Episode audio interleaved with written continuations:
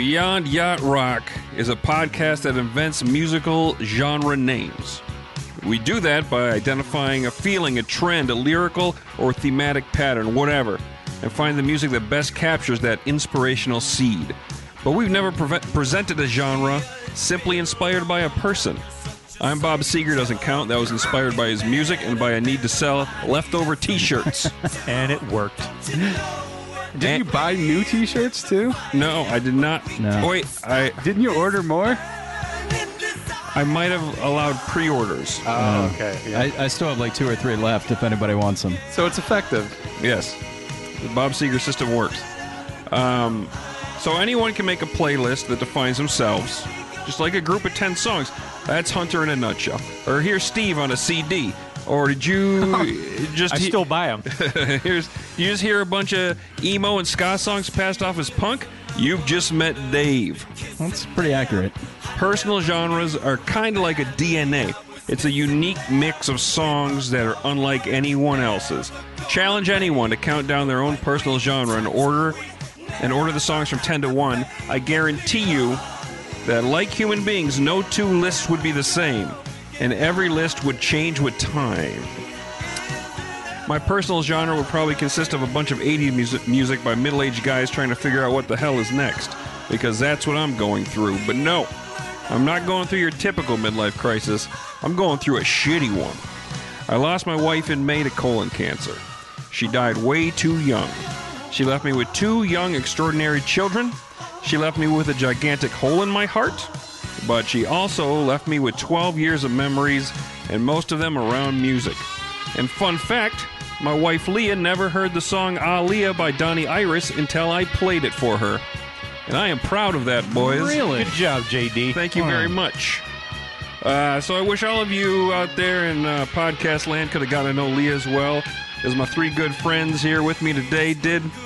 Today, I'm going to use our stupid little platform to try to help you to do just that, to get to know Leah.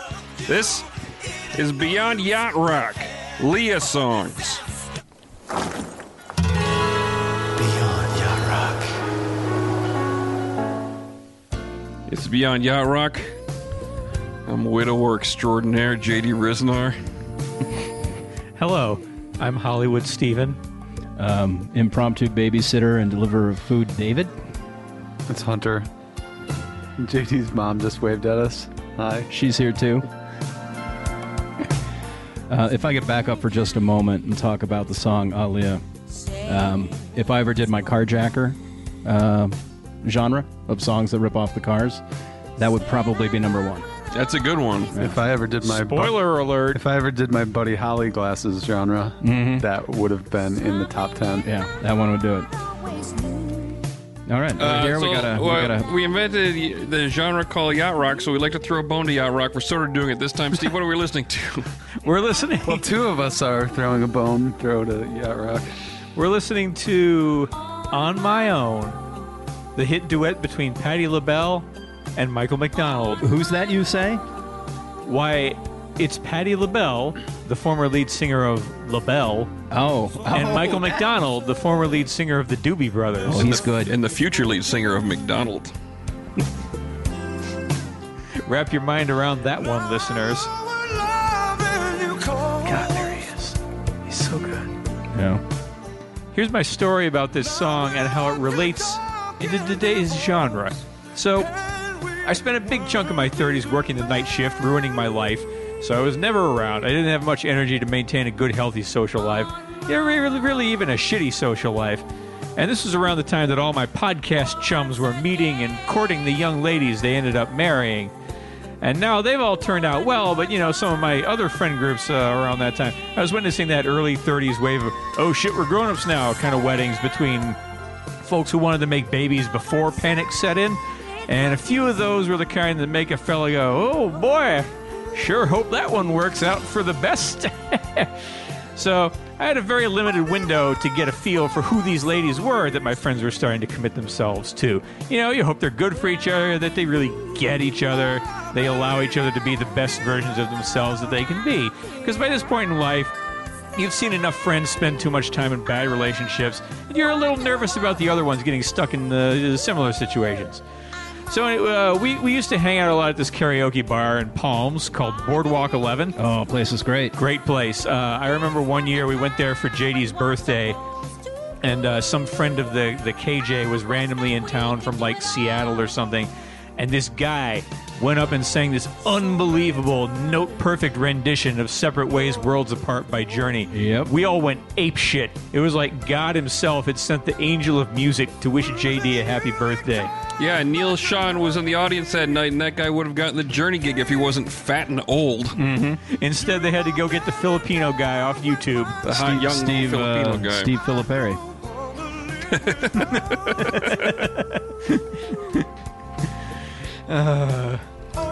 So my fond early memory of JD and Leah is being at this karaoke bar, Boardwalk 11, and watching them do a duet on Patti LaBelle and Michael McDonald's "On My Own," the hit duet.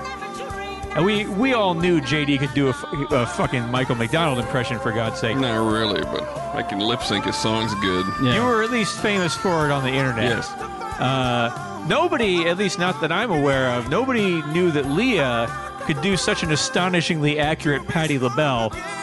And I'll never forget when she first opened her mouth, and out came this raspy, breathy, throaty, so many times. and I just busted out laughing, and I thought, oh my god, these two are fucking perfect for each other. Yep.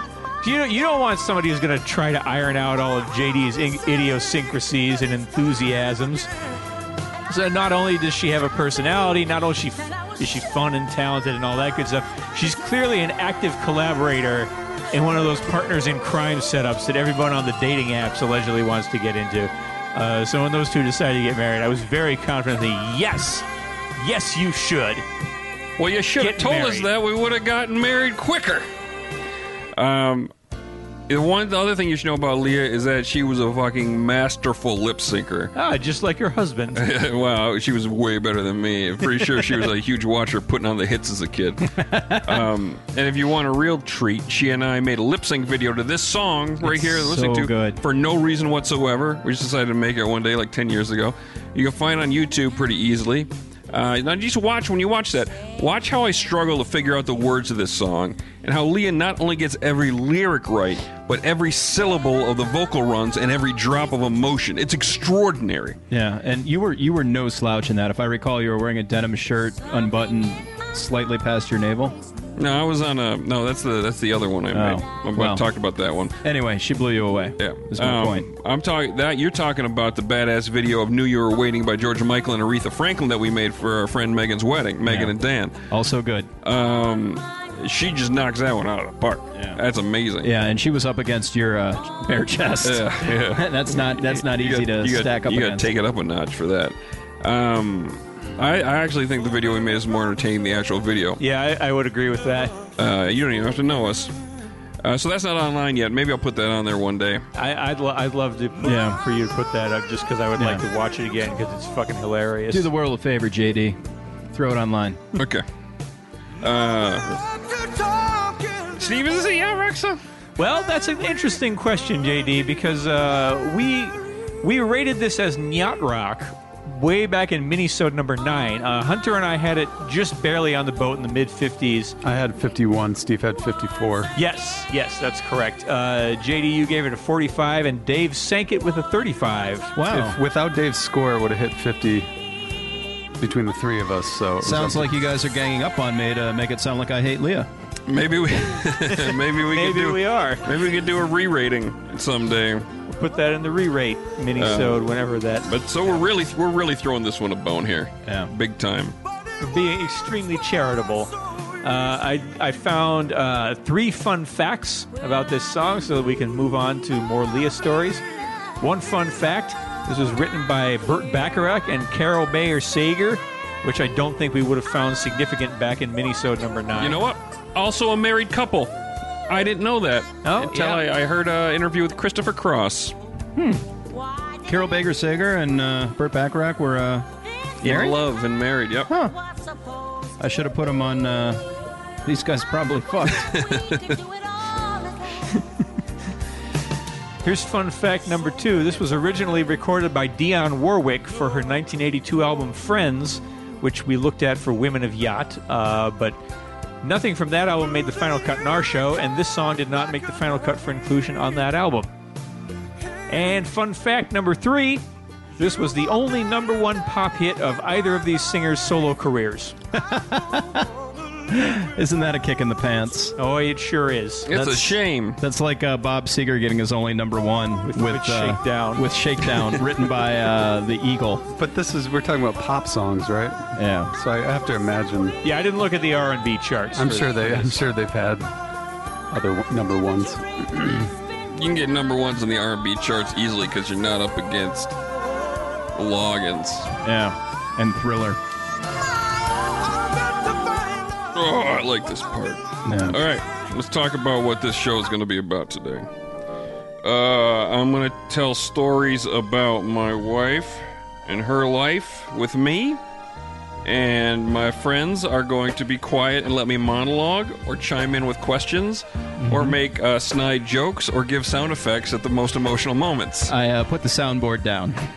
you're you're more than welcome to use it. I think we may need uh, to cut in every now and then with a fart noise. All right. Well, you know what? I might be able to do that au natural, if you know what I mean. Yeah, you might. JD, if- if you want, I can come up with some pedantic quibbles about whether the songs fit the, the rules of the genre or not. Oh, please do. Generate, generate Yeah. some conflict and re- really spark this episode to a new level. Yeah, when I've got tears flowing down my face, I'm like, okay. Let's move on to the next one. Go, hold on, I've got a bone to pick here with this I'm one, not sure JD. Leah before you really move on. liked this one enough. Yeah, this yeah. wasn't. Uh, also, I mean, you knew her, uh, but I, this doesn't really remind me of her very much. Also, I bought a uh, box of Kleenex that's in the middle of the table, Mm-hmm. uh, and I did not. Oh, I did not buy that with our Dixon Denim funds. So you guys each owe me thirty-eight cents. okay, you This got episode is brought to you by Puffs Plus Lotion. it's lotion Kleenex too, so Yeah. we won't get chapped. Really soft chapped noses. All right, so let's start at the beginning. Let's set the scene. 1970s, Twin Cities, Minnesota. Bands like this one, the Lewis Connection, were making great soul and putting undiscovered guys named Prince on guitar and background vocals on songs like this one, Got to Be Something Here. And Leah was born. Leah grew up with a hairdresser mother and a father who worked in a print shop. Her parents met at a dance 50 years into their and 50 years into their marriage, they still go dancing together. Her dad is a Mexican and her mom's white parents were racist. so she told her parents he was Italian and made and gave him the last name of Lanza, inspired by her Mario Lanza albums. It wasn't until he wrote a check to pay them back for some money that he owed them that his Mexican last name was finally revealed. But at that point, they liked him. Wait, did he know about this plan? I th- maybe I'm not Like, he- sure. Did he I'm know not to write? Like, was he like, "Oh shit, I shouldn't write them a check. They'll find out the clever ruse." I don't know. Probably not. Or he may have been like, "Forget it. Listen, I, I gotta give him this Yeah. ten bucks. I got to. I Yeah. can't- And There was nobody, no cash app. nobody back carries ten dollars worth of I cash. don't have around. any. I don't have any Dan Lanza checks. um, Dan Lanza's a great name, though. I would, Sure I would eat a steak at that restaurant.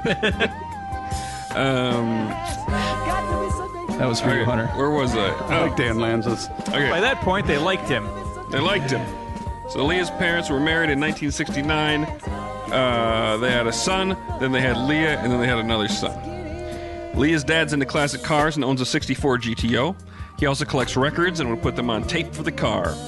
As parents' cars are, are incubators for our musical tastes, she fell in love with Stevie Wonder, ELO, off the wall era Michael Jackson, on summer evenings in the GTO, going to the old school drive in restaurant for hamburgers and ice cream. God, is that American? I Yeah. know. Um, Leah's thick, luscious, beautiful Mexican hair was her hairdresser mother's dream come true. As a little girl, her mother had her compete in beauty pageants. This was a very big revelation to me. And She shared it with that, with like this very, like gravely, it was very grave tone. Like it was just a few months into dating. Like, this is my big, deep, dark yeah. She secret. treated it like this is a "I hope you still like me" moment. Yeah, like I was in pageants as a kid. She never looked like. Uh, JonBenét. yeah, she never looked like that. Yeah, she wasn't all dolled up to look like a little whore. yeah, yeah, exactly. She was classy. Uh, wore some pretty sweet jumpsuits. Um, and she was good at it. She won the National Little Miss Broadway competition one year. and They gave her a trophy taller than she was. She also won uh, the public access talent show Discover Rama and won a case of 100 White Castle hamburgers, which I think in 1982 would cost you about seven bucks. Not a great prize. They told her it was just a prop. Pretend it's heavy. So she could go and get up to 100. They didn't just give her 100 cooked burgers and, like, Yeah, as- basically they gave her a big case to, to pretend to, to hold here, on screen. yeah, here you go, future fatty. You ain't coming back next year and winning this, you cute little piece of garbage. I'm jealous. I'm, uh, what was her name? The host, it was, I don't know, Ann Del Vecchio. Ann Del Vecchio, Discover Rama. That sounds like somebody your aunt's friends with. Uh, know. she was an aunt. You know, from the Delvecchios, over on the Fifth Ward. Uh, in high school, Leah moved on to starring in musicals. She entered college with more musical knowledge than the lifelong friends she was making there, and she was often frustrated when her friends ignored her recommendations for the hot college rock band or a classic soul jam no one had ever heard of, only to have them pick up on it once some handsome boy turned them on to the song. Leah continued to be her own tastemaker and build her own world around music, fashion, art. Held it all close to her chest, though. She's never braggy about her excellent taste in everything. No. Uh, she You moved gotta to let people discover it on their own. Yeah. yeah, and then go like, I, I knew that first, but Yeah. I didn't tell them. Sure. That's that's that's what being punk rock's all about. Yeah. Um, she moved to LA for a job. She grew bored of just nine to fiving as a graphic, uh, print graphic designer. So she started to develop a magazine called Dickie: The Scent of Bad Taste. The magazine would cover people passionate about questionable things, from the folks in Tennessee doing an annual recreation of the Thriller video, to air guitar champions, to some idiots in Los Angeles making a web show about some of the music she'd hear riding around in her dad's GTO. That was us. Mm-hmm. Oh, Yeah. oh, Yeah. okay. Steven needs that explained. Is- Yeah. Wait, this was bad If he didn't explain it, This he was needs it bad explained. taste? Um, she had her friend interview me, and then when she went to Dave's house to pick up some pictures and spent the evening drinking with Hunter and Dave. Uh, I want to I want to interject here because there's more to the story than that. She came over to ask us questions and get pictures, and we plied her with white wine and ended up talking all night. And I said, "You've got to come to my birthday party." She showed up at the birthday party, and I kind of forgot who she was or that I'd invited her. but she brought me. That was my 30th birthday, and uh, the theme was the 30th anniversary of the wreck of the Edmund Fitzgerald. Um, And, I missed that party because I was working. you were nights. working. Uh, yeah, dude got stabbed at that party. Uh, Oh yeah. but she gave me uh, a little framed uh, picture in a little pewter frame of the Edmund Fitzgerald. And that is part of my work kit and has and still sits on every desk of every job I have. That's very sweet. And I think I refer to your birthday party as your dumb boat party here in my copy. Probably. Um, Well, Yacht Rock was like at its peak at that point, and I uh, wanted to do something different. So you picked Gordon Lightfoot. Yeah. but that party, that's where I met her for the first time face to face. We'd emailed a couple times. Um, and we chatted. No big deal. We chatted some more on AOL Messenger. Hello? I remember that. 2005. I remember that. Uh, we chatted a lot for months, actually, until one day uh, she made me ask her out. And then we fell in love. We got married on her birthday, and we had kids. And then on my daughter's third birthday in 2017, she was diagnosed with stage four colon cancer. One year, one month, and one week later, she died. That was perfect uh, timing for my uh, soundboard. I missed that. Wait, here we go. It's okay, I covered for you. Bummer. Yeah, tell me about it. Uh, so that's Leah's story told through the facts. With the big hole where our relationship was, because that's what I'm going to fill in with today's countdown. Uh, I think the music she loved can tell you a lot about her. So I'm going to do my best to introduce you to one of my favorite people of all time. This genre of music she brought with her from her childhood. It's music she gave to me, music I gave to her, and that we shared. The songs we'll talk about in this episode make up not only Leah's personal genre to the best I could do one, they also become like a musical eulogy to someone whose musical taste I've always admired. And you know, Leah didn't understand why uh, it was so hard to have good conversations with most people in LA, so she really appreciated you three guys. You're, just, uh, you're unself-conscious. You're curious listeners, warm dudes. You always hold your own in any conversation about music or anything at all. So she always enjoyed spending time with you. So I'm glad you could be with me to celebrate her through music. I also don't understand why it's so hard to have good conversations with most people in LA. It's a mystery, isn't it? Yeah, You go. really you go is. to any other city. Yeah. You get into some drinks. People- it's like the conversation flows. People Yeah. have interests. Yeah. I was in Portland a couple weeks ago. Talked to everyone in the world. yeah. Back in LA, meh.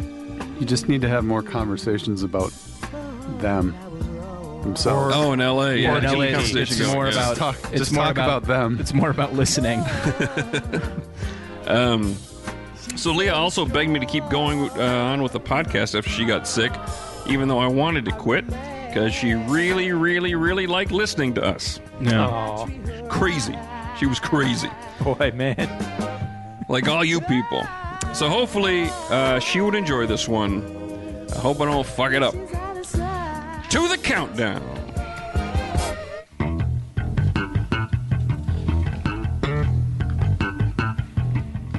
Ten, I pulled out uh, some old bumpers from our old uh, wedding DJ. Oh. Chuck Tomlinson made Yeah. some bumpers once. Yeah, I was curious what you were going to do for the bumpers. Yeah, I had a lot of ideas, and then I ran out of time. I was kind of hoping that I'll be from the movie Cobra, but I kind of hope that about everything. Yeah. Uh, most people in our generation are into thriller or even bad. Off the Wall was always an afterthought to me, maybe not even a thought at all until I met Leah. This is her favorite Michael Jackson record. Leah's definitely a child of the 70s. Uh, Her aura was 100% 70s. Her clothes, her musky perfumes, the way she moved. Her uh, collection of weird owl art. Yeah, I mean, we put owls on our wedding invitations, and then they just Yeah, and then everybody started buying you owl shit. Like, I, I still can't go to a thrift store without seeing an owl and thinking of Leah. You should buy it for me. Yeah. Make a gigantic pile of owls in the middle of my house. Yeah, sounds like a good idea. The old owl pile. But um, you know, you take a look at Leah, you spend some time with her. Any music fan worth her snot would have pegged her as an off-the-wall girl. And this song from Off the Wall, called "I Can't Help It," compliments Leah's love of Stevie Wonder nicely because it was written, co-written by Stevie Wonder, which any music fan worth their boogers can hear when they listen to it. Her love for Stevie was probably more intense than her Michael Jackson fandom, but I like Michael Jackson more, so we're playing this song that combines the two and not just playing Do I Do with its crappy rapping. I love Stevie Wonder, but that one's a little bit Yeah, kind of missed the mark. Yeah. Um, the one time I saw Stevie Wonder was with her, and it happened to be the day Michael Jackson died. We were in Montreal, and Stevie opened the Montreal Jazz Festival with a free concert in the streets of Montreal for 100,000 people. Uh, he kicked off a set with this song, and then he paid tribute to Michael Jackson a couple of other times. And I had to look up. The, I remember he paid he paid tribute to him in weird ways, so I had to like look up a review of the concert to remember how. how. Instead of like playing Michael's songs, he would play recordings of Michael's songs, and his band would jam along to it. Huh. It was weird, uh, but it was a free concert, Yeah, so so whatever. what the yeah. hell? Um, Leah's from the Twin Cities, so every time we went to see her parents, we would look for an excuse to go to First Avenue, Prince's Club. We finally went to the anniversary. We finally got there on the anniversary of Michael Jackson's death when First Avenue had an all Michael Jackson dance party, and holy shit, was that ever awesome! That was a blast. We had so much fun. And my advice to America go to an all Michael Jackson dance party in a club at least once in your life. You will be shocked at how broad his catalog is and how it can keep you dancing. I would also recommend go to First Avenue if you can, because that's where they filmed Purple Rain, and it's looks exactly the same. It's pretty fucking cool. Yeah, it's a great club. Uh, Steve, do you have any issues with this one? Well, it seems to fit the genre okay. I think uh, maybe you could have done the original Stevie Wonder version instead, just to make it a little more true to life. Did but, he you know- did he record a version? oh, I don't know. You I don't, I don't think he did. I looked for one. I looked for one, but That's I don't know your if worst he did. quibble ever, Steve. I know. Get your I'm, just, fa- I'm quibbling off the top of my head. I haven't researched my quibbles. Does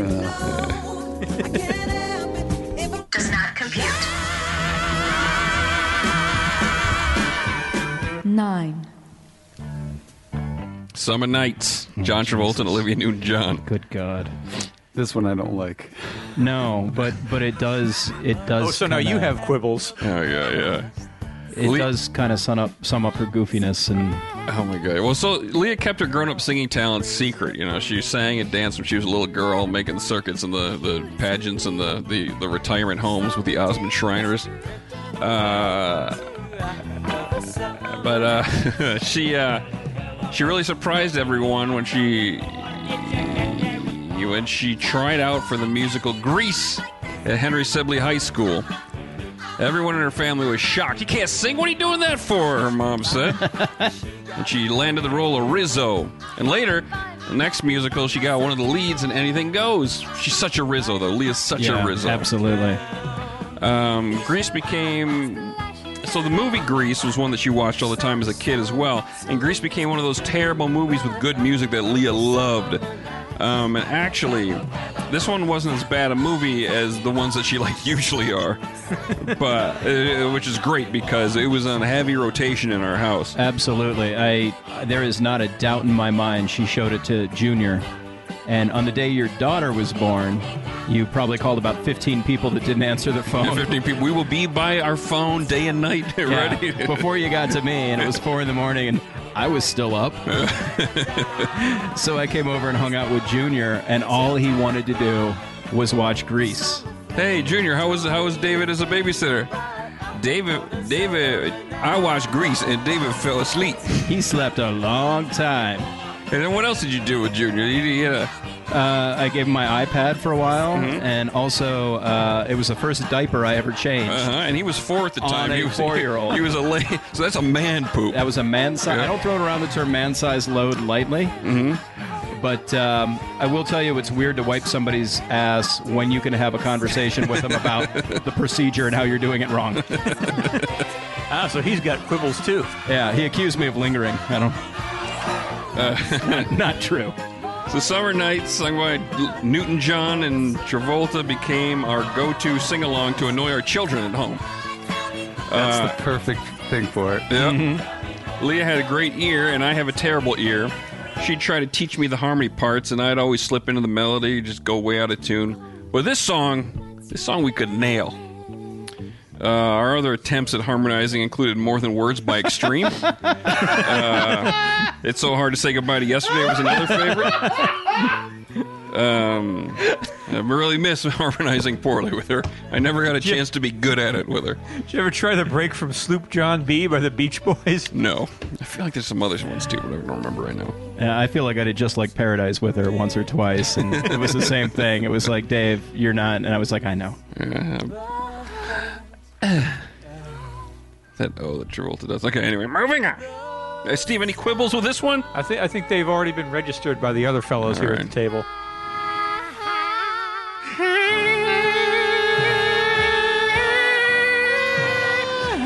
Yeah. Welcome to my life.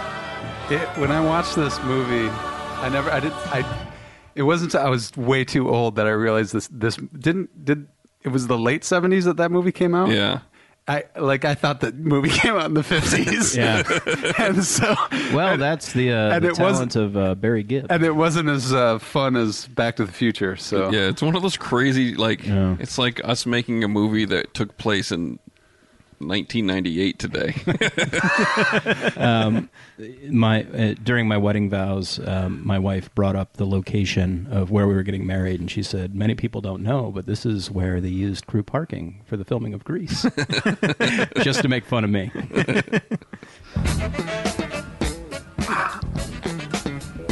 eight,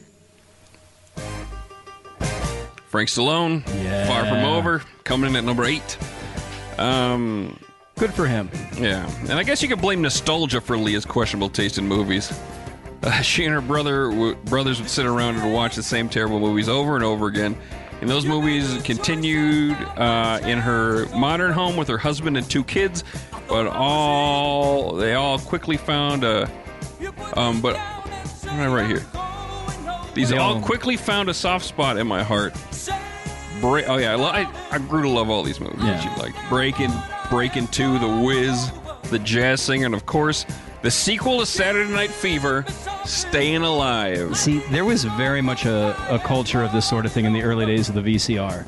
You only had a handful of tapes, and you would set them to uh, like what LP instead of uh, EP or SP. Yeah. And Uh, record so like you- three movies So on you could there? put three movies on one. Long You- play. you- yeah, you only had so many tapes. Um, and you just watch the same ones over and over. You come home from school and you put in the same tape. Like for me, it was Daryl, Ice Pirates, Empire Strikes Back, and Breaking Two, the Electric Boogaloo. yeah, it's a pretty standard rotation. Yeah, so when I met Leah, we talked a lot about Breaking Two. Yeah, it's such a good movie. Oh yeah, save our. Uh, what? shit. Save miracles. yeah, miracles, but it was save our. Uh, they had an SOS. It was save our. Oh shit! I guess I'm gonna have to watch it again. Save our stuff. Yeah, over there in uh, Lincoln Heights. So this is my favorite greasy meatball wop, Frank Stallone with "Far From Over" from that uh, from the movie Staying Alive," directed by his brother Sylvester. Mm-hmm. And this is the one movie Sylvester Stallone directed that he did not appear in, other than a wordless cameo. Yep. Okay. Yeah, he turns and Yeah. the greatest cameo of all time. yeah, fuck you, Hitchcock. That's what that said. Um, the movie follows John Travolta's Saturday Night Fever guy as he tries to make it in a Broadway dance troupe. This movie had it all dance montages, asshole choreographers that fuck the love interest, headbands, and the greatest ending in movie sequel history. Yeah. Where Saturday Night Fever guy wins at the end, wins the girl, gives his, the girl who, who slighted him a dirty look, and tells his girlfriend, You know what I want to do? What's that, Tony? strut. And then he busts out the door, staying alive by the Bee Gees plays for the first time in the movie, and he recreates his iconic strut from the first film. Only this time, he is somebody. It's fucking Tony Manero. He ends with this freeze frame, big cheesy smile. It's so good. Middle of Times Square. So, He can have as many pork chops as he wants. When Lee and I were briefly living in New York, her friend Jessica came to visit, and she and Leah recreated that freeze frame at the end of the movie. And it's one of my favorite pictures of Leah. Just a big cheesy smile on her face in the middle of Times Square. Just like Saturday Night Fever guy. Um, and not a lot of people know this, but Leah had legit dreams of moving to New York and becoming a dancer on Broadway. She was a really, really good dancer. She excelled at it. She taught it to kids in her teen years. I have no doubt that she had, you know, with, with the right people around her, the right encouragement, she would have made it. But because she didn't, I got her. So suck my dick, Broadway. Thanks for the wife. You know, I never. I never got to. I didn't know she was such a huge fan of this. Well, I think I did, but it was too late. But um, did I ever tell you about my leather jacket? No. Yeah, I never got the chance to tell Leah about it. So I bought a. I bought. I was in. The, I wanted to get a leather jacket, so I kept buying leather jackets off of eBay for Yeah. cheap. I would find the cheapest leather jackets I could find, and the the I got had a had one shitty one that came in, and I ended up. I think uh, it was too small. I ended up giving giving it the lane. But the next one I bought. I put it on and I realized when I looked in the mirror that it was Tony Manero's leather jacket from from uh, from Staying, Alive. Yeah. It the exact one, and uh, it makes you want to strut. Do you still have it? I still have it. Yeah. Is that the one that we all wore to our uh, our, our leather jacket party evening? No, I have a bunch. Yeah. That one's only comes out on special occasions. No, you wore your Burt Reynolds jacket that night. I only wore that. I wore that one once, and I got really drunk because I was so excited for having uh, Tony Manero's jacket on. you know, it's amazing how much better of a movie Staying Alive is than Saturday Night Fever. It's at least way more watchable. yeah, well, Saturday Night Fever is really tough to get through. I- I don't maybe know- I don't maybe know- it was good in 1977, but oh man, is it a rough watch? Yeah, I don't know if the reviewers at Cahiers du Cinema would agree with you, but uh, yeah, yeah. What can you do? Yeah, maybe I was born too late.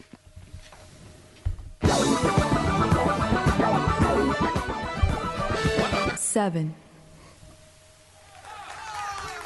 All right, Disco Tex and his sexolettes get dancing. It's about time. Thank God we fit these guys in the show. Leah was wonderful, but she wasn't the most organized person in the world. Her 2003 blue Hyundai Elantra was littered with mix CDs that she made from her work Oh, I computer. remember that car. Songs packaged together in different specific themes that she'd come up with, sort of like a group of fellas I know like to do. Talking about you guys, Steve. oh, Oh, sorry, I wasn't paying attention. All right, yeah. Uh, but the CDs, they were all scratched up and covered in little bits of gum. None of them worked that well. So when they would work, they would introduce me to little gems like this one. It's Discotex and the Sexolettes Get Dancing. It's fun, it's outrageous, it's a little naughty and catchy as hell. I love this song. Yeah. Wasn't this in a Simpsons episode? it's like the, the halftime show, the Happy Time Glee Kids Hooray for Everything. yeah, something like that. Yeah. Um, it was a top 10 song that went to number one on the disco charts, but I never heard it until Leah played it uh, uh, for me on a skipping CD in her messy car. God, she really made you a lot cooler. She really did. Oh my God! I mean, it was yeah, Yeah. night and day. I know. Uh, God, yeah, it's like she chewed me up and for a couple Like a- days and spit like a me wad out. of gum. Yeah, and she had her Spit you out ashtray. on the back of her ashtray was full of dried wads of gum that she took out, just put in her ashtray. It was a big hard thing. We were thinking about selling a car once, so I had to take that, and I, I just boiled the whole ashtray to get the gum out. That's a total Rizzo move, by the way. Yeah, just total Rizzo. smacking your gum, just like pushing it into a. Um, oh, she'd be horrified that I told that story, but whatever. I can tell the stories I want to. Um, You sure can, Paul Lynde. speaking of Paul Lynde, um, okay, so I remember. okay. Oh, yeah. I make I, I talk about a messy car. I've always admit my cars are no less messy. Agreed. Yeah. Um. So My car smells like vinegar right now Yeah. And and, Dave can and farts. for no reason. Vinegar and farts. um. So you're in good company. So that Elantra is a special car to me. We, we took it on our first road trip together. Uh, just it's a stick shift. And we took it to a wedding in Big Sur up the hills and and uh, and the windy roads and stuff. And I drove it. I'm not very good at driving a stick. We decided to take take the car all the way up to the Bay Area after the wedding so I could meet her good girlfriends for the first time. Uh, and on the way back. I burned out the clutch late at night outside of Los Olivos. You asshole. I know. Oh, Co- it-. It, cost her a thousand dollars. I don't remember if I paid for it or not. I, I think I did or split it or something. Uh, she was great. She never blamed me. It was my fault. I'm sure. Oh my. Yeah.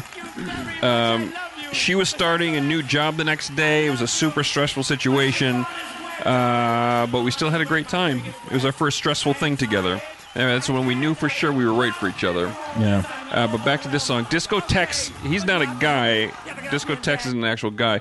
He's a guy with another fake persona who called himself Monty Rock III. Uh, and he previously called himself Monty Rock II. He would go on to reinvent himself as Mon- Monty Rock IV, et cetera, et cetera. He was on Johnny Carson all the time. He was like on Johnny Carson like 90 times. Uh, he also appeared as the DJ in Saturday Night Fever. Everything is connected. Wow. Unbelievable. Mm-hmm. So what you're saying is that the group name Discotex and the Sexolettes is a group name like Hootie and the Blowfish. Exactly. Although these, Where- these girls singing may be the Sexolettes. Right. Uh, we all assume that the backing band is the Blowfish, but Darius Rucker is not technically Hootie, Right. according to him. So Yeah. what you're saying is Discotex is the same kind of dude. Exactly. Except I don't think he'd be like mad like like Darius Rucker is, and people call him Hootie. I, don't call me How Hootie. could you mistake me for Hootie? Why Yeah, would you? I Why in the world would you think I'm Hootie? I don't. I don't think anyone's going to get upset if you call them discotheques. No, I would not get upset if you called me Discotex. Yeah. Or Hootie. Yeah. Call him Yeah, Disco Tex.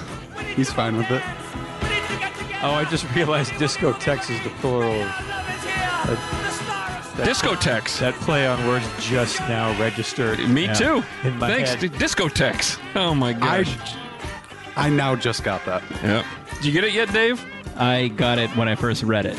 Oh, okay. I had to hear it out loud several times.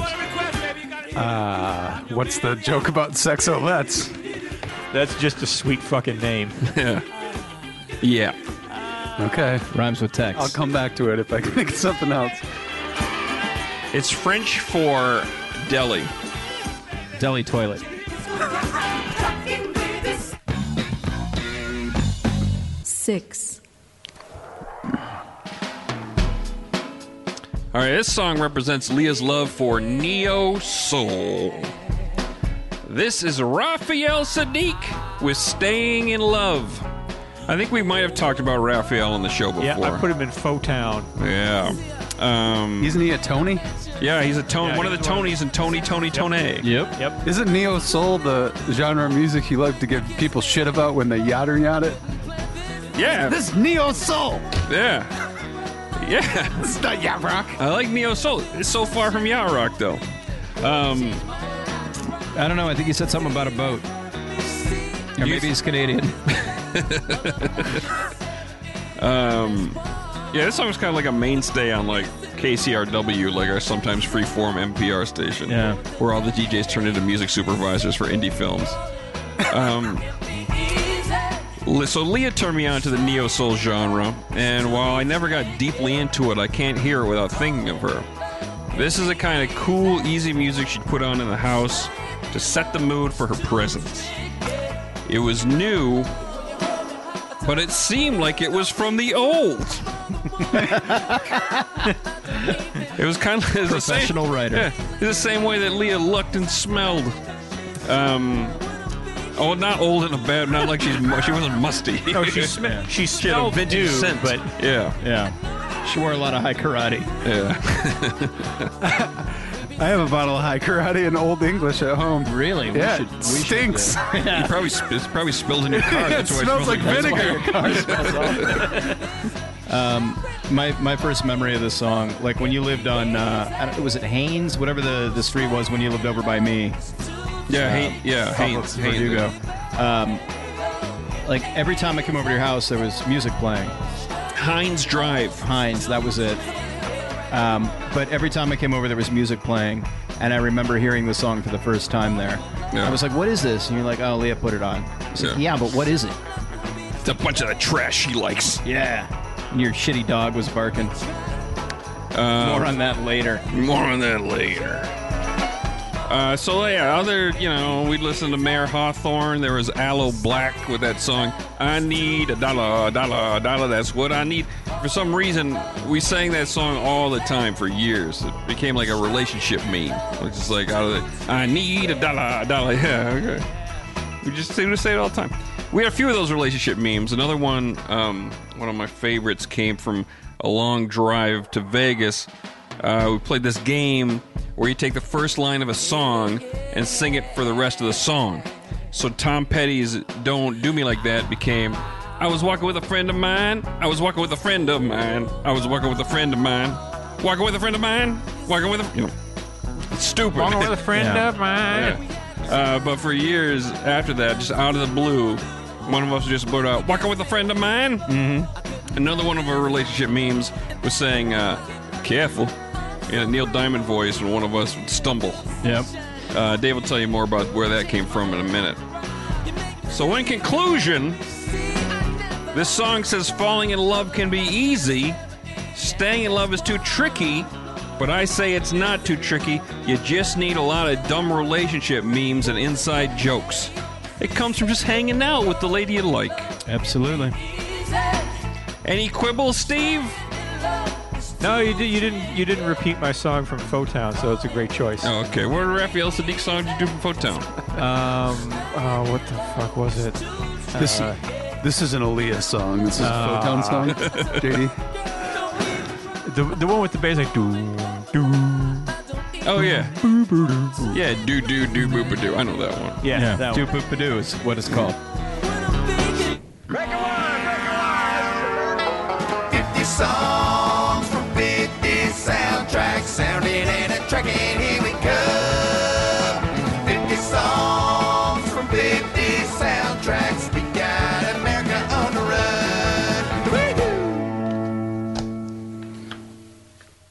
All right. Here it comes. You ready? It's coming. It's going to hit. It's going to hit hard. Such a good song. Oh, I want to wait for it. It's coming. Go ahead, wait. Wait for it. Love that girl was that song I used. Thank you. You're, you're really making us wait, Dave. I know. Oh, I love this song so much. I'm already tearing up. Hello. Yeah.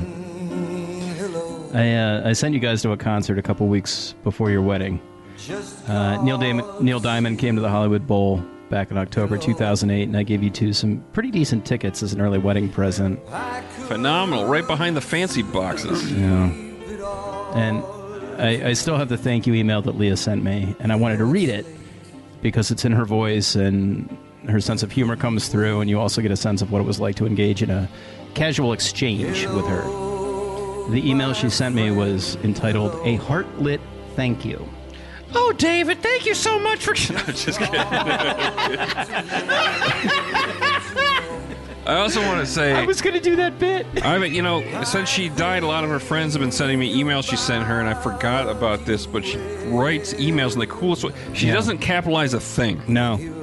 And that, I don't know, there's something cool about it. Yeah. But she does capitalize my name because she shows her husband the proper Respect. respect he deserves. Yeah.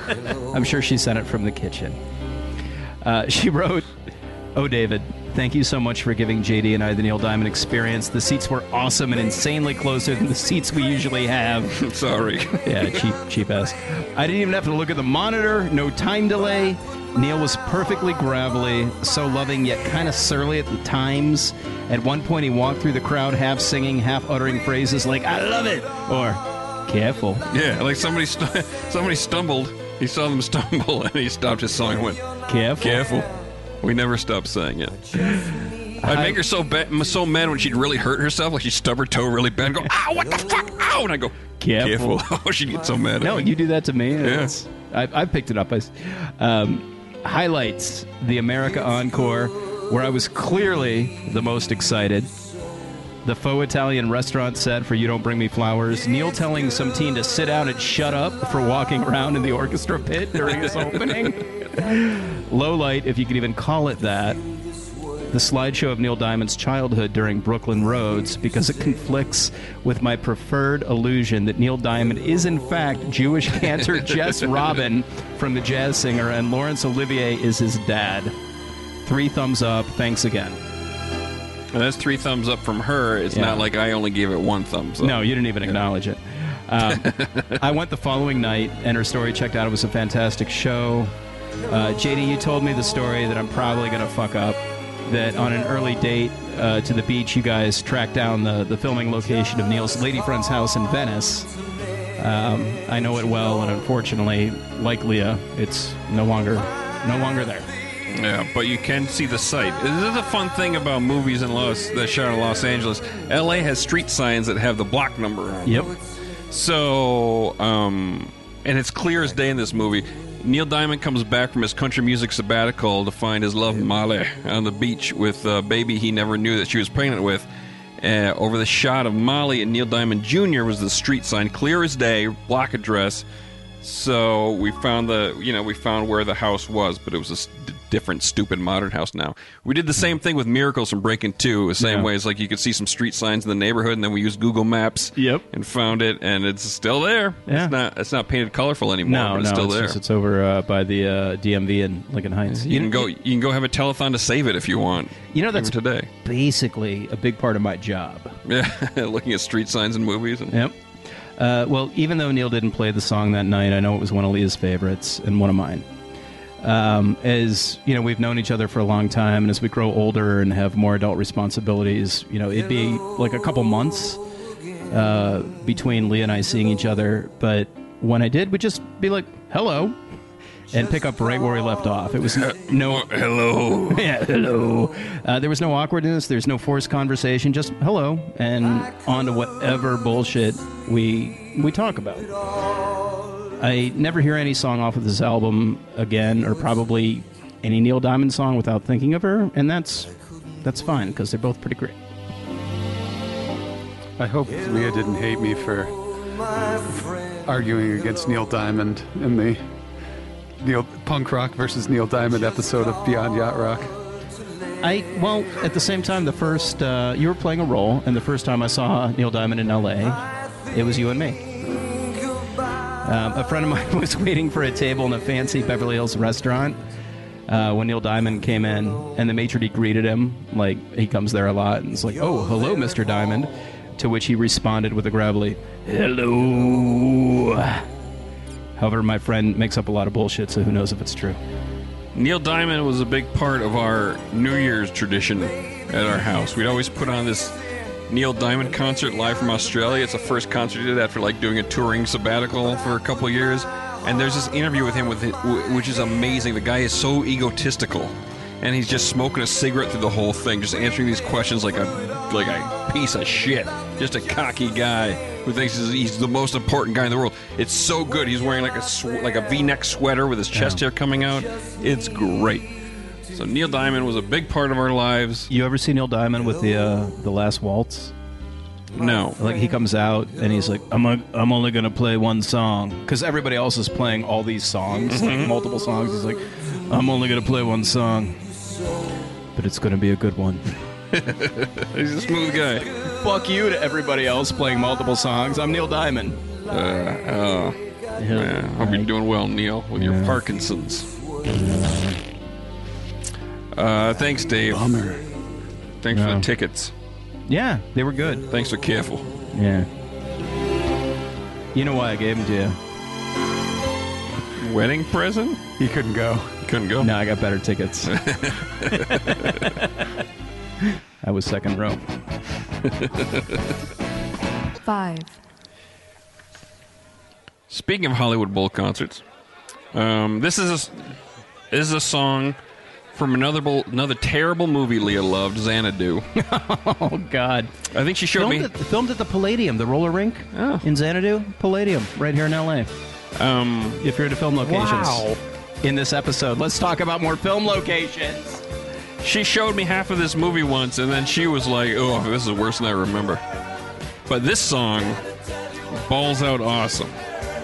So on our first date, Leah picked me up in that blue Hyundai from my apartment in Playa del Rey. Her scratched up ELO CD was on the stereo, which was appropriate because ELO is kind of spacey and has a spaceship artwork on their albums. And we were headed off for blue drinks at the nearby Encounters restaurant. Encounters was a space themed restaurant in that theme building at LAX. It looks like a spider. Uh, it makes the song even more appropriate because we were at LAX watching people come and go from around the world. it's ELO around the world. It's all over the world. I'll tell you that uh, From all over the world. that building is one of the great, uh, last great contributing works of iconic LA architect Paul Williams. And I can go oh, the Muppet. The guy, then he went on to s- write songs for the Muppets. no different Paul Williams. Oh. Bugsy Malone. I can I can go into great detail about Paul Williams if you want, but maybe that's maybe that's for my uh, history of LA architectural podcast. It's funny that uh, architect Paul Williams was uh, was a black architect. He was a black man. Yeah, in the 20s. And famous Paul Williams is probably the whitest guy ever born in the history Well, of like, pre-Hollywood Steve America. People knew Paul Williams was this amazing architect. They go to his office and they'd find out he was black, and he like would make jokes like, "How many words could they say before they got out of my office?" He actually learned to write upside down mm-hmm. because he couldn't sit on the same side of the table as white people. Wow. and like he would write upside down across from them. I love Paul Williams. You ever see me on the street? Ask me about Paul Williams. Someday you'll find it, the Rainbow Connection. And then he wrote the soundtrack to without Jaws. racism and you. And then he wrote the soundtrack to Jaws. Oh wow. Um, okay, so date at the date at the theme building at Encounters, which is now closed, which is great because a year later we went back for our date anniversary and we had actually had dinner there. Mm-hmm. Not good. Terrible and Awful super food. expensive. Yeah. really bad. Yeah, it's basically airplane food. Yeah. Um, so after drinks, uh, where Leah established herself as a very cute and competent conversationalist, we headed to the parking lot to get in her blue Elantra. Uh, her passenger door would only unlock with the key. She had to go around and unlock it with the key if I were to. So when she was, uh, so when she came over to unlock it, she kissed me. Oh, solid move. Yeah, solid move by her, I would have just gone derp, derp, derp all night. Yeah. Uh, like I was doing on chat for months. Uh, so we went back to my place. We made out while listening to records, probably more ELO. But we didn't bone that night because she had to go home and feed her stupid dog. Oh, such a stupid dog. Probably a good move, ladies. Made me curiouser and want a second date. And actually, the one time I thought about breaking up with Leo, we were having a fight because we were going to move in together, and she wouldn't let me put up my sweet poster of a, of a hot blonde in a, in a camouflage bikini hunting for ducks and drinking Michelob or whatever, or Miller Lite. That's a good reason. Yeah, and I was like, oh, I can't deal with this, man. I can't settle down. I thought about, I think we broke up for like eight hours, and then I was like, oh man, I'm gonna miss her dog. I'm gonna make this work. So he was a magical little guy. Yeah. Made both of us make good decisions. Um, is this okay? Yeah. Or was I fucking didn't bone her? She was a fucking prude. babe. This dude belongs to Michelob. I, I just want to say that I I never really gave ELO a chance until you, JD you started listening to ELO, mm-hmm. Yeah. and, I, and I knew whenever you were doing anything different and cool, it was because of Leah. Mm-hmm. so so I went. Tin Man has a heart. So I went. Uh, if, if if Leah really likes this band, I need to give them a really good shot, and so I did. Now I like ELO. But to be fair to me, Mr. Lame, until I met Leah, I had an ELO poster in my first Hollywood apartment years before I met Leah. I ordered it on eBay. I had it hanging up. I loved ELO for many, many years. JD, there was things I noticed about you that didn't come up until after Leah, Okay. post Leah, like how you uh, gave some uh, not Survivor. Um, ah, Journey? no, not Journey. Uh, who's who's No, Journey was there from the get- Foreigner? Foreigner, yeah. You gave Foreigner a chance after Leah. She she she made you less angry about Journey. About Foreigner just being the Journey ripoff? yeah, Yeah. Yeah. It's true. I, I have more of those, but ELO was a big one. She was like turtle wax on my soul. There's something good there. It just had to be shined up. Um. Okay. So. Oh. So back to the Hollywood Bowl. One of the best concerts I ever attended was Jeff Lynne's ELO there at the Hollywood Bowl in September of 2016. Just a dynamite show. It's one of those shows where you've forgotten how good the band's catalog is, and then there's the band right there reminding you. Uh, and this is one of Leah's favorite ELO songs. So when they started playing it, the whole place got on their feet. And that's when these two yahoos tried to squeeze by us and argue with the people next to us that, that were their, those were their seats. and Leah was just like, "Those aren't your seats. Get the fuck out of the way. This is my favorite song. It's the one song I was waiting for." Uh, she was tough when she had to be, but a lot, yeah, but a lot of times it was in her imagination. Uh, one of my favorite idiosyncrasies of hers was when she'd be telling stories about someone she was mad at, like a boss at work or something. She'd be like, I was like, shut the fuck up. Don't tell me that shit. And I was like, you said that to him? And then she was like, no, but I was thinking of it. But but then out loud I said, okay. um, and I should, I shouldn't do this. This is a bummer because Leah told me not to, but like, Yeah, but you can't help it. I can't help it. I think of like those memories that ELO concert in 2016, and I go, shit, she had cancer. We had no idea. And I look at pictures of her from like a few years back and say, you go to a doctor, you have cancer. And she probably had it for a long time, like for at least three years. It was, complete, it was completely asymptomatic until things got so weird. She finally started to get things checked out. But anyway, Get checked all the time, people. Never skip a physical. Get your colonoscopies and your mammograms. Dave's driving me to my colonoscopy on Thursday. eight thirty. Um, and get your skin checks and your balls fondled, et cetera, et cetera, et cetera. Get your shit checked because cancer is very, very quiet until it's too late. Until late. it's not. and Yeah. it's more prevalent among, amongst younger people now Than ever and they before. don't know why. yeah. I blame Trump. Hey, shut the fuck up. Don't tell me that shit. No, seriously, Steve, Trump's not good. I'm I know you don't want to hear it. No, no, no. I, that's, I know. That's fine. I know you. You're in your Cubs shirt and pro Trump, and you always have been. But I'm telling you, it's not good. Trump supporters rickets the Cubs. Yeah. Yeah. Sorry, Steve. At least, uh, well, Don't paint some- that At on least him. some of them are.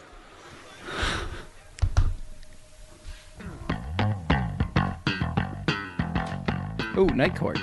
Four, All right, one of the greatest gifts any friend can give you is the song that becomes one of your favorite songs, or the artist that becomes one of your favorite artists, or an album that becomes one of your favorite albums. Leah gave me that gift when she put Court and Spark on on a rainy LA afternoon. This album is comforting when you're feeling sad. Or when you're feeling pretty good, but you want to feel for someone else going through some shit, or if everything feels great, but it's just gray out and you need something that fits the mood. Court and Spark is the essential somber mood matching album in the entire world. Um, the first piano chord of this song, which is the first track on the album, it's like musical permission to cry. Leah told me that Court and Spark was an evolution for Joni Mitchell, and she was right. I did some research to back it up. It came out in 1974 and was her first album to infuse her folk style with jazz influences. Does this sound familiar? Considering the album's comparison to what Steely Dan was up to, and that fellow Los Angeles folk rocker Kenny Loggins would do the same kind of folk to jazz departure with his Celebrate Me Home album, you wonder about how much influence Court and Spark had on yacht rock. All this, plus some yacht rock horn guys are on there, and Larry Carlton playing guitar on a couple of the tracks. This just may be a seminal proto yacht album. Ooh, Good find. Yeah. It's exciting. Uh, excuse me. Um, so this album reminds me of Leah so much because she always had a melancholy about her. She have the ache. She had the ache, yeah. You'd never know because she was always so personable and warm when you'd meet her. But she carried a soft darkness that a lot of us reaching middle age do. It's the regrets and the residual pain from disappointment and failure piling up and causing us to be jaded, a little hopeless. But as Leah got older, she was starting to shed that darkness, finding light through her children, and an optimism that our family's best days were ahead of us, and they were in a really tragic way. The intense closeness she and I had, and our kids felt when she got sick, was unlike anything I'd ever experienced. It was extreme beauty in the sadness of life. It taught me the truth of and the reason for love, and now I can feel love and give it so much easier. The album is uh, the closest audio representation I can find of the warmth and quiet, beautiful darkness of the purest form of love we felt toward the end of Leah's life. In conclusion, I give Joni Mitchell's Court and Spark five stars. Perfect timing. You planned that really well. Yeah. Uh, yeah, sorry. Anybody else? Court and Spark? Anything? I I feel like I want to say something about that, but you just did it so so concisely and so perfectly. Write me an email. I will. Uh, so Bill Withers, "Lovely Day." This is our song, Yeah. and it's not number one because this isn't just about me and her. But this is a song we'd play in our first house together on Walcott Way.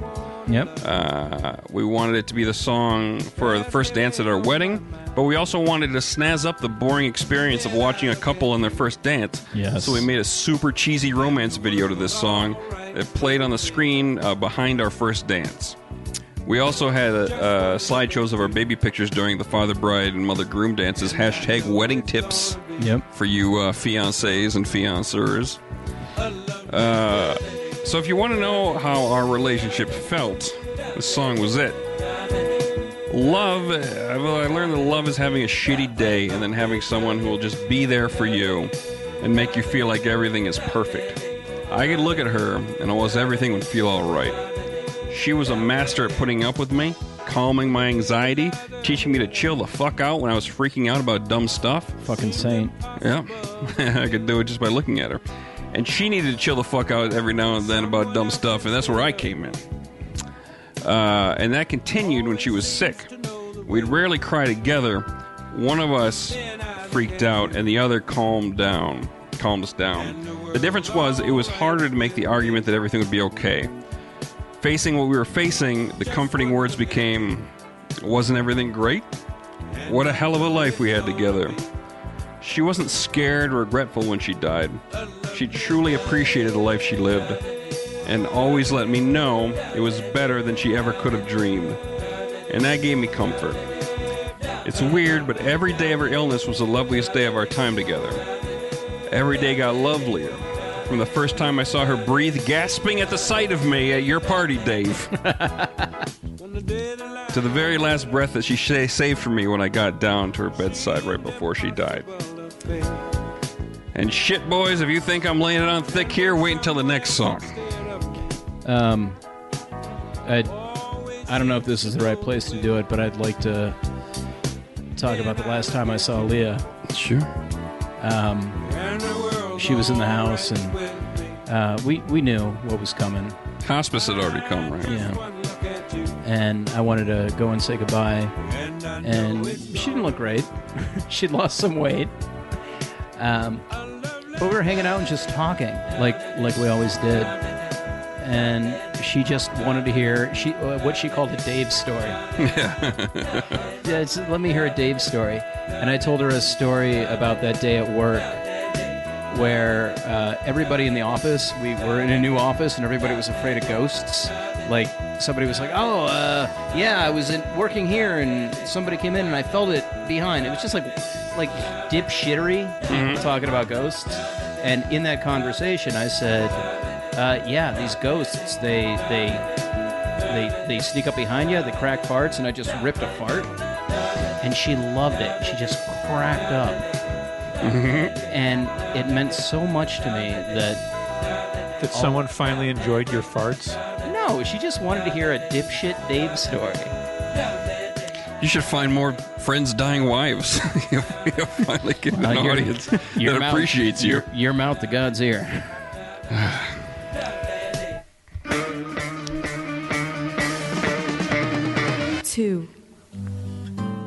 All right, fuckers. Oh Jesus Christ! this song alone makes me cry. I know. This is the one, the one and only song I I learned how to play on guitar. And it's also the most cliche modern lullaby, but this is the song Leah would sing to our For kids. For a reason. Yeah, it's beautiful. Like, Our kids loved when she sang them this song. It got me every time I saw them watching her sing it, and it gets me even more today, obviously. My daughter sometimes tells me, You remember when Mama would sing that song, Blackbird singing in the dead of night? Yeah, I remember. it breaks my dang heart every time I think about it because you don't have your mom anymore. She loved those kids like crazy. Like, I'll be fine. I'll move on. Leah will always occupy a huge part of my heart. But my kids lost their mother. My daughter's four. She's only going to remember her through pictures and videos. Barely. My son is eight. He lost her during the beginning of the most precious years of boyhood. It's not fair because she loved them so much. and it it fucking sucks. Like I pulled into your driveway the other day with your kids in my car, Mm-hmm. and your daughter said, "Oh, the black car is daddy's, the gray car is mommy's," Yeah. and it just fucking snapped my heart in two. Um, the kids gave Leah a new purpose, and she poured everything she had into them. And the fact that they no longer feel that love from her on a daily basis, that they have to recall it, that's the biggest ripoff I can imagine. I can do my best, but I can't. I can't recreate it. We should buy both of your kids a Blackbird. I don't want to take care of them. Uh, the blackbirds. I don't want to take care of my kids. um, and I'm not. They, they could be a handful.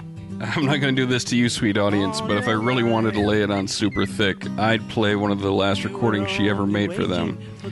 It's her voice that was once so strong, it was, it's weak and so sweet. It's a, it's a dying mother. My kid's mother, my wife, singing this song to her children. And there are a few sadder, more beautiful recordings in the world. Um, if you want a solid equivalent, I'd recommend Warren Zevon's deathbed song "Keep Me in Your Heart." Oh, you guys ever heard that song? Yeah. It's fucking beautiful. Steve, uh, do you th- does this fit the genre? Seems like it does. All right. Can I tell about the last two times I saw Leah? yeah. Okay, so uh, the the industry, the entertainment biz insurance plans being what they are, uh, Lee and I ended up with the Oh, same, same surgeon. surgeon, you're The right. same, the same. Azu. No, Different doctor. Arzu was her uh, oncologist, and I recommend him to anyone who might no, have this to is go uh, through something like this. Dr. Biederman. Who, Easy on the uh, eyes. Dr. Biederman, who uh, operated on the, the colon cancer and removed the tumor, That's and dude I also cut open my crotch and sewed my hernia shut. Yeah. All-purpose that Biederman. Yep. He's he man just if you if you got a problem in your pelvic area, he's gonna uh, fix you right up. Yeah. And uh, so the last two times I saw her, uh, the first one was I was in Biederman's office for a follow up on my hernia, and holy shit, there's Leah. There's Leah right across the room there. And uh, I went and I sat down. We chatted for a little while while uh, somebody was waiting to go in, and I, uh, Terrible wait times in that office. yeah, yeah. it was- That's any office. I'd get there at like ten in the morning, like okay, I will be, I'll, I'll make it to my uh, job pretty soon, and then like forty-five minutes later, I'd still be waiting to get into the office, and then I'd be in there for like ten minutes. Anyway, I uh, gave Leah some recommendations about where to get uh, medical marijuana, and uh, I went on my way. And we went there, and she loved that place. Fantastic! I'm glad. I'm glad to have contributed. What's it called? Um, you, Silver are you Lake talking about the clinic where you get the, the, the certificate, or are you talking about the dispensary? The dispensary. Oh, that was uh, uh what the hell is it? California something collective. It's in Silver Lake. Well, that It's- recommendation It's an, it's an all-female run marijuana dispensary. That's another thing, man. When Leah got sick, I started getting into medical marijuana, and you go to these places. and Every time you go to a new dispensary, they just throw joints at you, free joints at you like crazy. Oh yeah, this this place free had a weed, free prize weed. wheel. I have so much weed at my house right now. I can never smoke it all. Now, so I- stoners, come by, visit. No, I went into, into one of them with some mutual friends uh, who wanted to go to one because they don't live here, and just I, I came out with so much weed. Yeah, I don't smoke weed. yeah. Like, oh, here we go. I just, I don't I just smoke it. Like, dropped it off at the local. Just dropped it off at the local middle school. But yeah, they uh, they they have a prize wheel where if you're a first timer, you just like get to spin the prize wheel, and the prize is always like a fucking pile of marijuana in some in some different form than the one they just gave they just sold to you. It's a prize wheel, and every triangle says It's joint. pile of marijuana. Some pile of premium Kush. And the very last time I saw her, it was in a different medical clinic, and I think I forget. I, I, I was there for some other different checkup thing that I was getting looked at, and uh, I was coming out, and you guys were getting off the elevator. I think she was. Oh yeah. Yeah, that was the last time I saw her. We just Oh. kind of stood in the lobby and said hello very quickly, and you guys were on your way to Yeah, she's going to have get something chemo. terrible happen to her, and Yeah. I just gave her a little hug and was like, okay, well, I hope you. Good luck. Chemo was great. It was, it's, it's weird, but it's like the one time that if you felt confident that she was taken care of, and that like people who knew what they were doing were doing what had to be done. When she's home with me, I'm doing my best. I don't know what's going on, but like, getting chemo. Anybody who has to go through this will find it's kind of a wonderful time. Nurses are super friendly. Um, Sure, it's really Like, great. End of, end of life care is something like those people are, are saints. Yeah, they really are. Thank you, Dr. Arzu's staff. You're wonderful. All right, One. let's get into it. Oh Jesus Christ! Um, so, We are gathered here today to get through this thing called life. and those were the first words of the beautiful eulogy that Leah's friend Megan gave during her two memorials. We had one in Los Angeles. The uh, second one was in the Twin Cities, which is her ancestral home and also the ancestral home of the purple one, Prince. is a weirdly celebratory song about death, and there's no better song to wrap up Leah's life. She embraced the life that came to her. She let the wind take her from Minneapolis to Madison to San Francisco to Chicago to Los Angeles. And she understood death was coming sooner than any of us would have liked. You read her diary, she kept um, she kept very consistent diaries from her teenage years until her last days. You'll find she had a pretty good idea she was going to die young, likely of cancer. It's kind of strange impression. Um, so she lived as well as she could, and she did a damn good job. She gave laughs, she gave comfort, she gave life. Just a damn good person with a big heart, my best dang friend. Uh, Prince was equally prescient about his death in this song, maybe. With lines like pills and thrills and daffodils will kill, hang tough children. Prince got killed by pills, all right. And, and he died in an elevator. Yeah, don't let the elevator bring you down.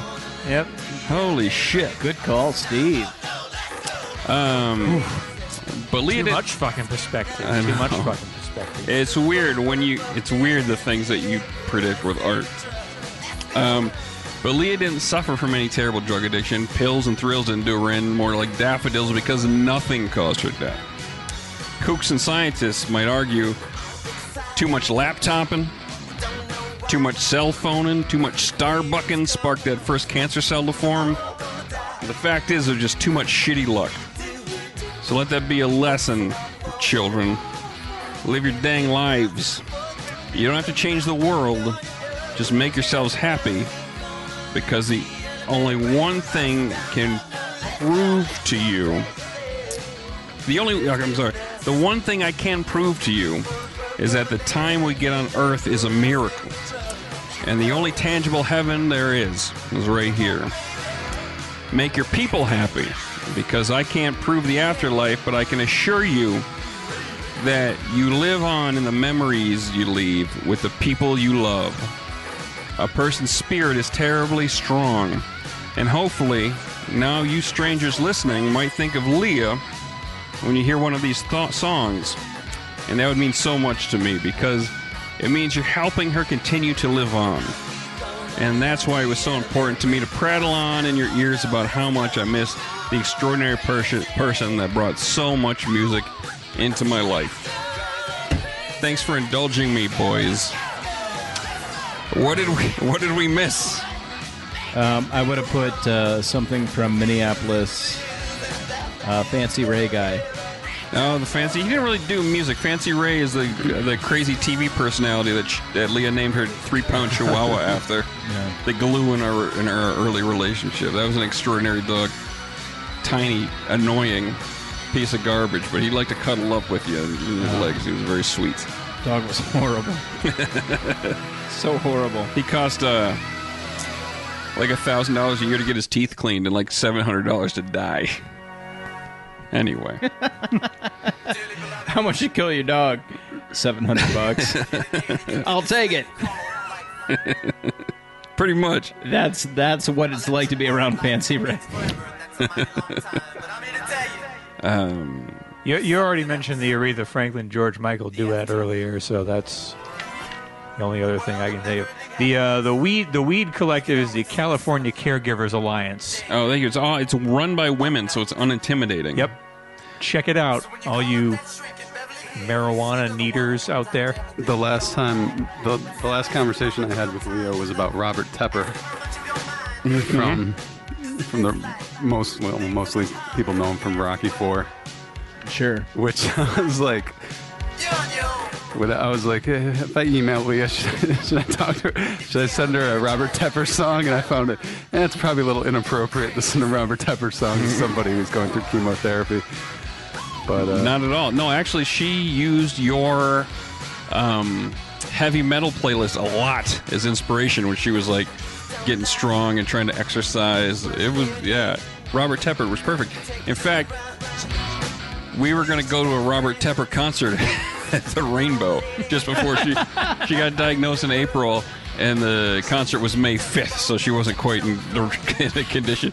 But she was only like on the she was just getting better from her surgery and everything. It was like, should we go to the Robert Tepper? No, it's going to go too late. You get too tired. well, I guess I read that wrong. then. Yeah, I yeah. guess He Robert Tepper is the perfect thing for somebody fighting cancer.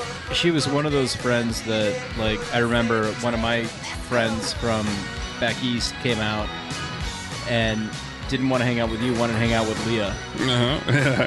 And Gina and Leah and I hung out and just had a great fucking time. And that was one of the most fantastic things about her. She could hang out with anyone yeah. and just tell me something about music I didn't know. Mm-hmm. I miss her. And me too. But now we got this podcast. so we always listen to Rumor. Also, anyone that gives us shit for uh, not doing many episodes or breaking up our episodes, that's why. this is why. Yeah. Um, oh, a couple other things. Uh, my birthday's coming up on the 22nd. Become my Facebook friends. Public page. Just find me. Become a Facebook friend. I'm doing a fun. Back on fa- Facebook? Yeah, Facebook does a fundraiser thing for your birthdays now, and I want people to give to Camp Kesem, which is a camp for kids who have been affected by cancer, whether the parents survived or currently going through it or passed away. Any kid touched by cancer can go to this camp, a sleepaway camp, for free. They're all over the country. Um, I could afford to send my kids there, but not everybody can. And the fact it's such a lonely thing to go through this. Yeah. The fact that kids can be around kids who have experienced the same thing is invaluable. Yeah. So, like, everybody who listened to this became a Facebook friend and gave a dollar to Camp Kesem, it, it, it would raise a lot of money for them and send a few kids to camp. So, check that out and please try to do that for my birthday and for Leah. All right, we'll be back next time with a Hunter episode that I hope is Never Surrenders, but we'll see what it is. If I do Never Surrenders, that'll probably be the last one. Okay. Um. All right. Uh, let's see. Uh, thanks to Rob Crow and Mark Rivers uh, for the bumpers. Thanks to Chuck Tomlin- Tomlinson for the bumpers, and thanks to Matt Russo